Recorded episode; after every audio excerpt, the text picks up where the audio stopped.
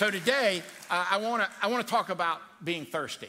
Y'all ever been thirsty? I mean, I've been, I've been thirsty before. I mean, it's 94 degrees out and you're cutting grass, you know, but it hadn't rained in a while and you, got all that stuff in your nose and it's all over your face and you got to take a shower and take a shower. Then the bottom of the shower is brown and your mouth is dry and you just want something cold to drink. And there are men in the room right now that heard this. I'm just saying, I got it, all right? But I'm just saying, you know, what we got to learn to do is figure out what to do when you get thirsty. I, I have discovered it in the Bible, water pops up everywhere. I mean, it's, it's all through the scriptures.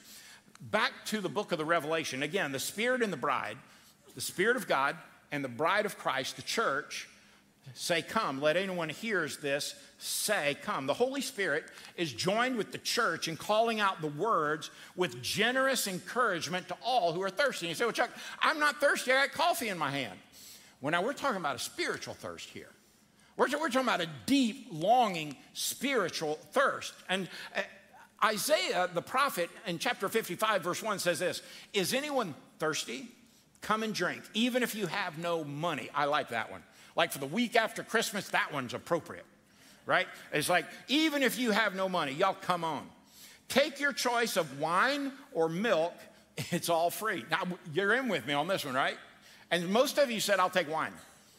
I, I got it. I mean, I saw how you voted for sales here in Sugar Hill. I know what's going on around here. All right? So you, listen to the last part of Isaiah 55 1. These words of grace are the last words to the world. You remember what the words are? If you're thirsty, come on. This is the words that Jesus gives to me and you. If you're lacking something, needing something, wanting something, desiring something, come to me. This is where you're going to find it. So as the storyline of scripture progresses though, we encounter all kind of things about water. A river running through the garden of Eden in Genesis 2. Maybe we see a 40 day flood and torrential rain that annihilates the earth in Genesis. We rejoice when God parts the Red Sea. I mean, we look at all these things. We find, find the water and rituals of ordination in, in Leviticus and purification in Numbers. We envision the prominence of water in the promised land. In Deuteronomy 8 7, it says, For the Lord your God is bringing you into a good land of flowing streams and pools of water with fountains and springs that gush out in the valleys and the hills. And then in the New Testament, Jesus meets the, the woman at the well, what does he say? Can you give me a drink?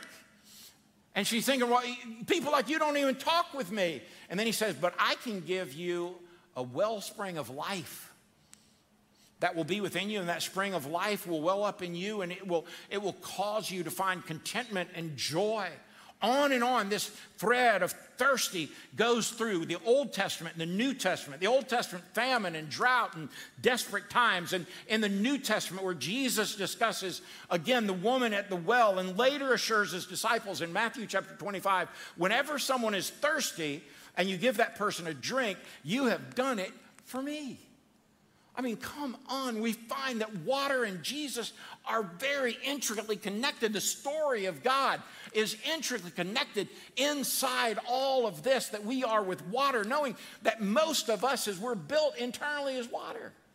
We need it. When we don't have it, we're in trouble. Why would God decide to speak to us through the metaphor of thirst so much? I mean, maybe one reason is that all of us, without, sex, without, without any exception, we need water to live. None of us can live without water. We all need it. So when God wants to get our attention, thirst can serve as a readily available, universally acceptable tool. It's not pleasant to be thirsty.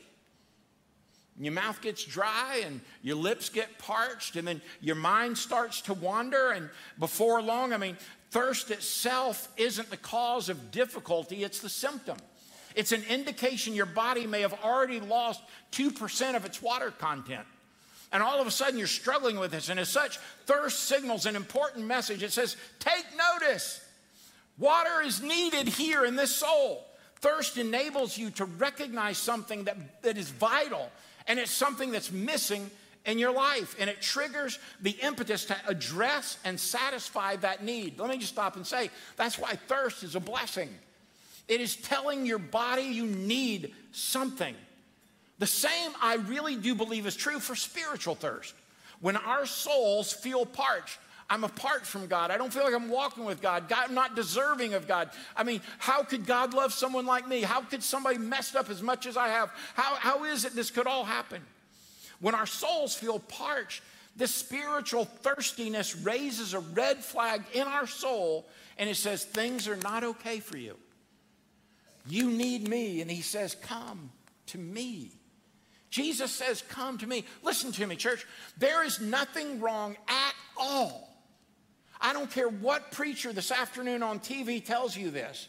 There is nothing wrong at all with you chasing after your dreams, your desires, your hopes. There's nothing wrong with that. You want a bigger house? Knock yourself out. You want a boat this year? Knock yourself out. You want a better job? Knock yourself out. You want to find a spouse? Knock yourself out. Whatever those dreams and hopes are, there's nothing wrong with them. But watch this and hear me today. Unless those things fall under the banner of Jesus the Lord and you come to Him, you will be thirsty even if you attain them. Well, Chuck, I want to be radically fulfilled. Well, maybe your relationship with God is already suffering from spiritual dehydration. I mean, you're facing a genuine need, possibly, and God's presence and power in your life just doesn't seem like it even exists. When, when a preacher talks about it, you think, well, why does that never happen in my life? So you pay attention to thirst. And as such, spiritual thirst, while making us uncomfortable, is also a good thing. Because it reminds us that that red flag is there for a purpose. If we acknowledge our thirst, it can compel us to seek God's grace filled, living water, a search that will ultimately lead to a deeper relationship and walking side by side with the God of all creation. He wants to be with you. He wants to take you beyond all those dreams, all those aspirations, all those things you desire. He wants to give all that to you. But listen to me, friend, He's not going to let you experience the peace and the power and the presence of God Himself until you put them all under the banner of Jesus the Lord. At all. You say, well, Chuck, I had a great year. I made a lot of money. I mean, why am I still struggling? Because we still have yet to put it under the banner of Christ. What do we say every week? When you get Jesus and the right priority of your life, the rest of life will get right. So, all those things you want to achieve, go after them, chase after them. Listen, do, I mean, go do all the stuff you want to do this year, but put it under the banner of Christ and put Him first.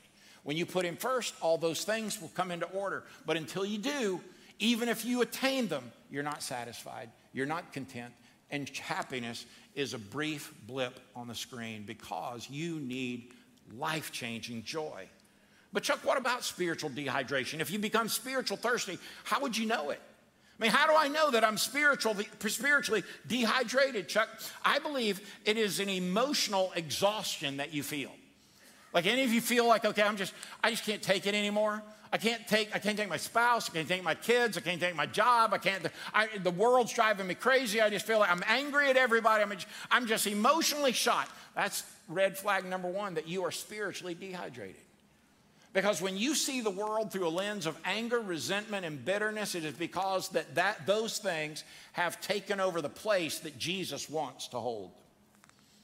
You say, well, sir, why is the world so angry? Why, I'm angry that the world's angry. Then get Jesus to replace those in your soul. And I'm going to tell you a few ways on how you do it, but I, I want you to think about this. What if all your joy and your enthusiasm for life is simply evaporated away and you're just going through the motions? What if that's true in your marriage or with your relationship with your kids or with your family or maybe with the people you work with, your friendships? Then I would say that's a red flag that's saying you are spiritually dehydrated. You know, when I'm right with God, I'm right with my wife. I'm right with my kids. I'm right with the people I work with, and my relationships are healthy. And when I'm not right with God, all of those suffer. You say, well, Chuck, I, I, I just don't know if that's true. I'll promise you it's true because God made the promise. He said, Come on to me, drink, I've got it. A recent study said only, uh, that only 14% of Americans reported feeling very happy at one point during the year. 14%. Man, that's a lot of people that are unhappy. As our happiness plummeted, listen to this alcohol consumption spiked. By June 2021, sales of alcoholic beverages had increased by 34% over the previous two years Women and children under age five in the household increased their alcohol consumption by 323%. Okay, now hear me. Mama, you were stuck at home trying to work, trying to take your kid, and every night it was just like one glass of wine turned into a bottle or three because 323% growth of mamas with children under the age of five in the household. Alcohol consumption increased by 323%, most of it after 5 p.m. because it was 5 o'clock somewhere for you and you just couldn't take it anymore. You know why? Because Jesus isn't the right priority of your life and you're looking for something to numb all the junk that's going on in your life. And Jesus says, I don't want you to numb it, I want you to live it. Now, hear me, that's not a message about alcohol. That's about putting something ahead of Jesus. That's all that is. Right? I mean, hear me, I'm not here to bust you on your glass of wine at night. I honestly couldn't give a rip. All right?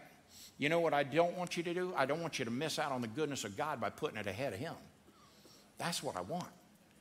We feel no longing for God sometimes and have no particular interest in spiritual things, and thus we feel no need to stop whatever we're doing to embark on a quest for living water because we are just so dehydrated, we don't even know we need it. Did you know that your body, when you get so dehydrated, that your brain will convince you there is no water and you won't drink? I mean, even when it's readily available. The same is true for us spiritually. When we have spiritual thirst, if we consistently ignore our thirst for God, our soul begins to assume there's no living water available. God doesn't care. I can't go anywhere. I have no hope. Tomorrow's never going to be better. My life's never going to change. You know how many times I hear that in my office? Things are never going to get better. Then here's my question Where is God in the priority of your totem pole of life? Well, Chuck, you know, I don't have time to pray. I don't have time to get his word into my life. And you know what I'd say? Then nothing's going to change because nothing's willing to change in your life. And if you're not willing to try to put God in the right priority of your life, why would you think things are going to get any better? I mean, this is kind of a simple math. You, if God's not here, all this stuff ain't going to be right. But everything up here, if God's down here, it's going to be a mess. And you see, you look at that and you say, we can be so dehydrated spiritually, but no longer even realize it. Instead of ignoring our thirst, we can recognize it and we can give it our full attention. God, you see, made a promise in Jeremiah 29 13. Listen to this You will seek me and find me when you seek me with all your heart. Now, watch this. The prophet Jeremiah is making it so simple. When you are thirsty, go to the source of living water. When you are dry and parched spiritually, go to the source of living water. Now, what is that living water? It is Jesus Himself. It is not church, it's Jesus. It is not a mission trip, it's Jesus. It is not taking care of hungry people, it's Jesus. All those things. You don't come to church because it's the right thing to do. You come to church because you're thirsty and you need a drink from Jesus. That's why we're a Jesus is enough kind of church. A growing body of evidence finds even mild hydration, uh, hyd- dehydration. Let me say that all over again. Spent $1,000 on my eyes and my mouth messed up. a growing body of evidence finds even mild dehydration, listen to this, can affect a person's ability to focus and concentrate. Any of y'all having trouble with that? Spiritual dehydration is the same thing. We who are thirsty and do not seek to take a drink of living water are going to struggle in every aspect of our life because we're not filled with the living water of God's presence. And you say, but Chuck, what's the core of this you're trying to say? Well, let me, let me try to pull this thing to an end in the next few minutes. I want to ask you this question What are you hungry for in 2023? In a few weeks, we're going to do Rock Sunday. And if you've been around Sugar Hill Church for a few years, you know we do this every year. You know, we have these little flat rocks and sharpies, and you kind of pick a word you're going to move for. Like my word this, this year is intentionally. I want to do everything intentionally. I, I want to be focused. I want to concentrate. I want everything to have purpose, but I want that purpose to be where I know that I can put my head on a pillow at night and know I intentionally went to live for Jesus today. So, whatever your word is, we're moving toward that. You say, well, well Pastor, I'm, I'm thirsty for financial gain or greater influence or a better job or a career or my, uh, uh, my marriage to be healed or to find somebody to share my life with. Listen, whatever you're thirsty for, that's not the issue. The real issue is as we chase after things like weight loss or better health or happier lives or contented children, it doesn't start with goal sheets. It doesn't start with new planners. It doesn't start with new ink pens. It's not found in greater productivity or a better planning tool, no matter how many of them are being sold to you on Instagram. It is determined by what you are most thirsty for.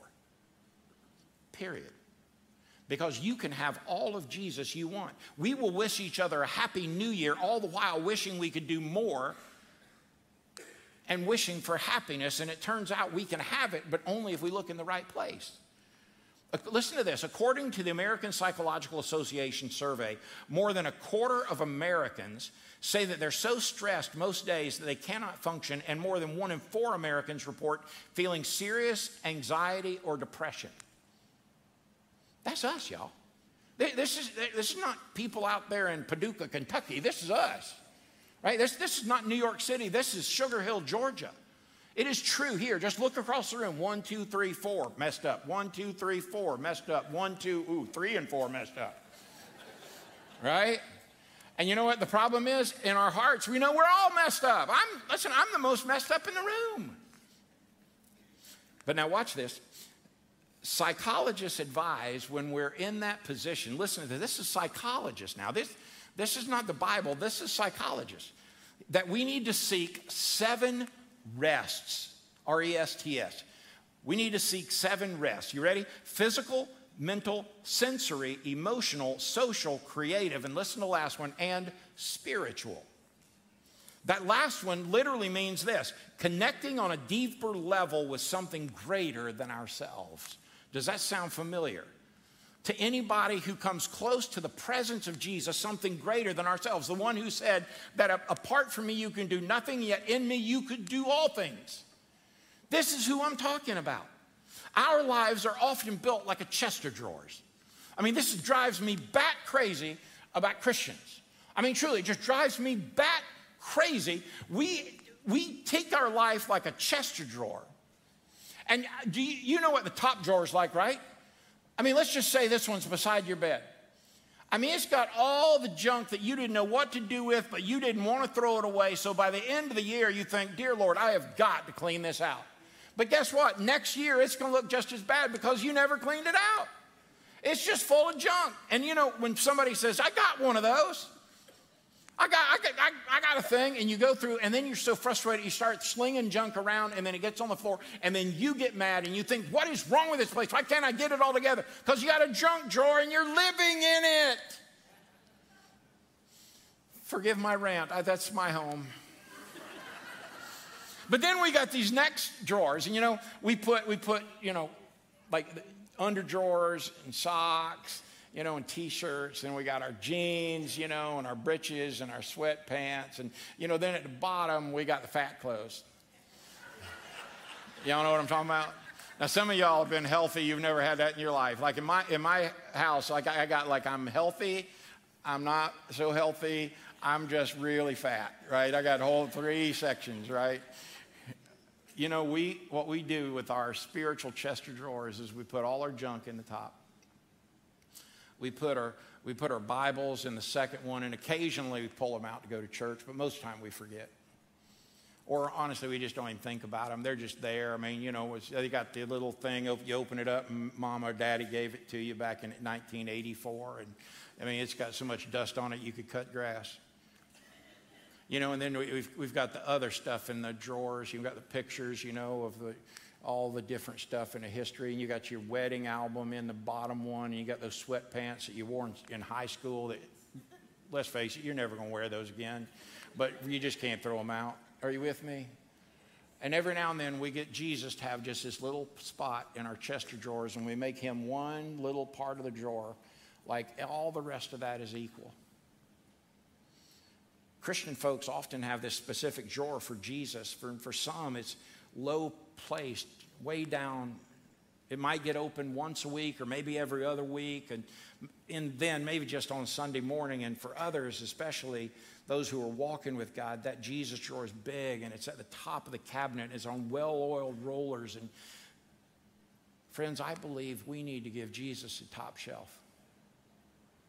if we're going to go beyond anything we ever hoped or imagined, we got to give Jesus the top shelf. He shouldn't share it with anybody.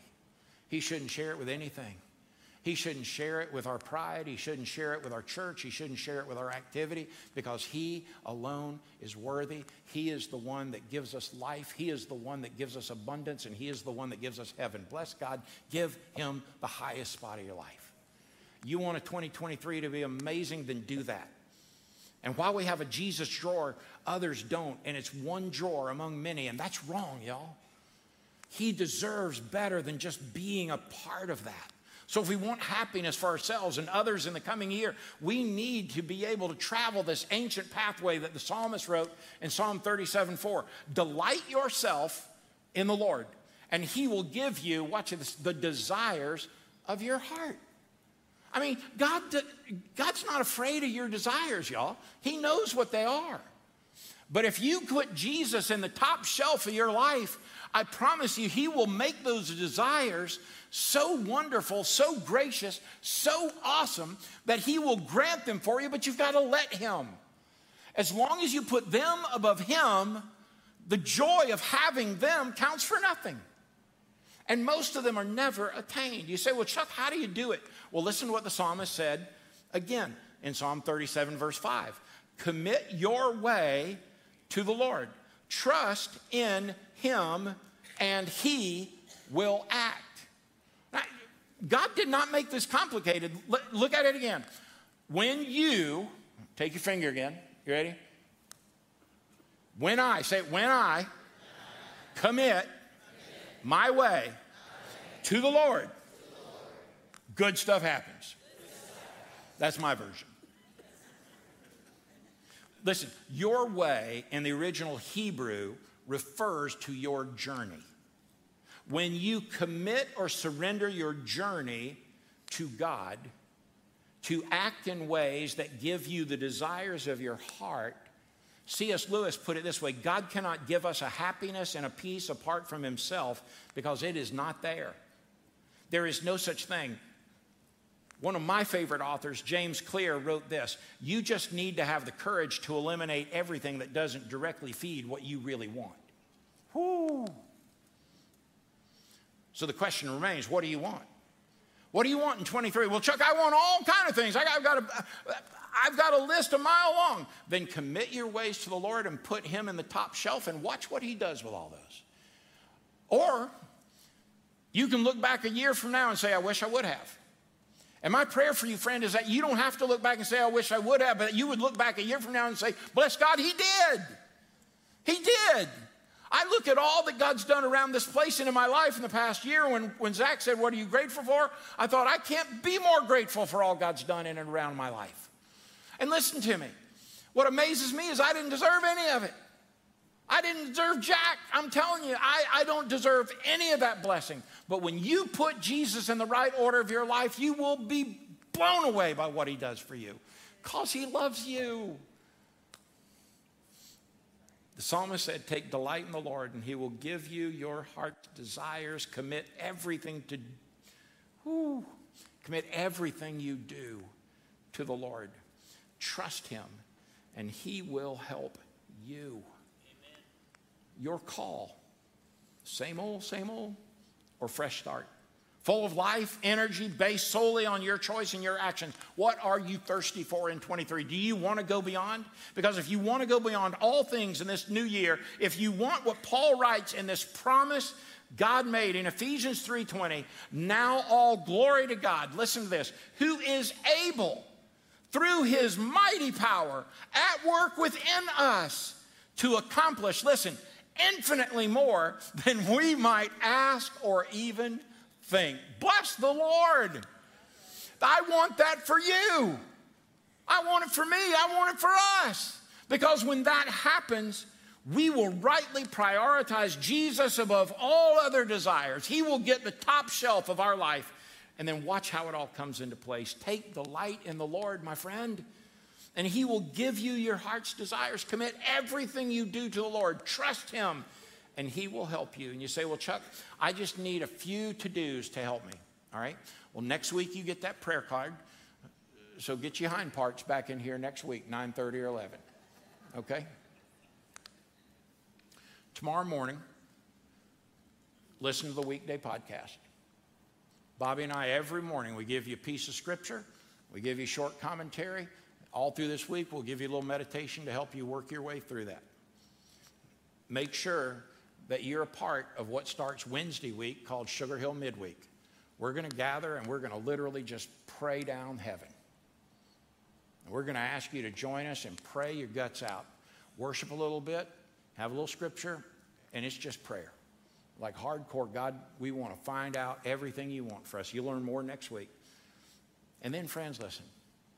Don't forget to get scripture in your life. I mean, just pick up the book of Proverbs. I mean, read, read the chapter that goes along with the day. Today's January 1, read Proverbs 1. It's really that simple. But every time that you make an intentional choice to chase after God, I'll promise you, your life starts changing rapidly in the right direction. But you make that choice. What is it you really want to chase after? What are you thirsty for in 2023? Because if you want to go beyond, you got to put Jesus in the top shelf. And maybe today you're here and you say, Chuck, I've never done that before, but here's how it works. It's pretty simple. The scripture says, just call on the name of the Lord. Not join a church, not give money, not stop doing whatever you're doing, not dress a certain way, just call on the name of the Lord. Chuck, I don't even know how to call on the name of the Lord. I just, I, I don't get it. It's just simple. Jesus, I know I've messed my life up. I've made some bad decisions, but I need you. Would you forgive me? I need you to come live inside of me. I need to turn my life around and live for you. And I, I want to admit, Jesus, and thank you that you died for me and you rose from the grave so that I could have life. And would you give me that life? Would you give me that spring of living water that would well up in my soul so that I could go far beyond this year? And I'm going to put you at the top of my life. And if that's the desire of your heart today, my friend, then it's this simple. You choose tomorrow to do exactly what the scripture said commit your way into the Lord and watch Him help you. And some of you, you've given your life to Christ and you've never been baptized yet because it's like, I don't need to do that. But Jesus said, make disciples, baptize in the name of the Father, the Son, and the Holy Spirit. Some of you aren't part of a group. Jesus said, and then teach them all these things that I've taught you. So I encourage you, friend, listen, commit your way into the Lord. Your journey this year, commit your way to the Lord and watch what He will do in changing your life in such a radical, wonderful way. Let that be your testimony today. Let that be your testimony. Let's pray. Father, we praise you and we thank you for your goodness, for your grace, for your kindness, for your love. Lord, when the Spirit and the bride say, Come, we can almost see you with open arms. Lord, we're thirsty today. And we come to you and we want to drink freely from the water of life. So, Lord, would you do what only you can do and let our testimony be your faithfulness and your joy, your goodness and your commitment, your contentment, your presence and your power. And Lord, as your word says in the book of the Revelation, he who is the faithful witness to all these things says, Yes, I am coming soon. Even so, amen. Come, Lord Jesus. And may the grace of the Lord Jesus be with God's holy people. In the name of Jesus, our Lord, we pray.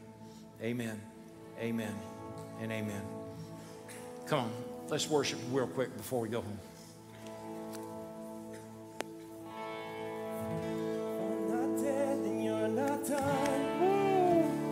Come on, church. Come on, I believe. Come on, sing it, church.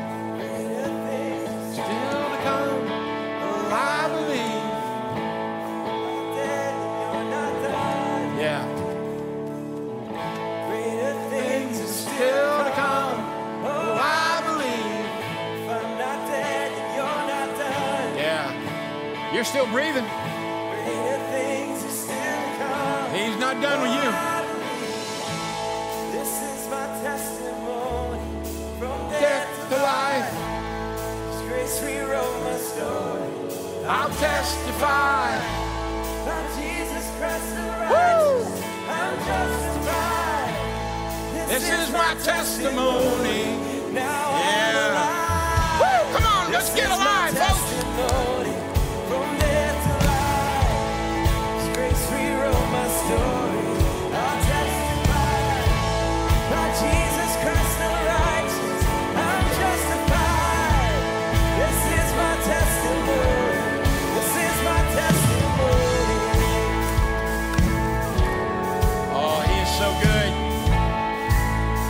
Year, let us go beyond, beyond all things. Let's put him in the top drawer of our life. Let's make him the biggest deal of all time. He is worthy of everything and more than you could ever do for him because he is who gives you life. He is who brings you hope. He is who shows up and delivers for you. He is your life. Woo! He is worthy.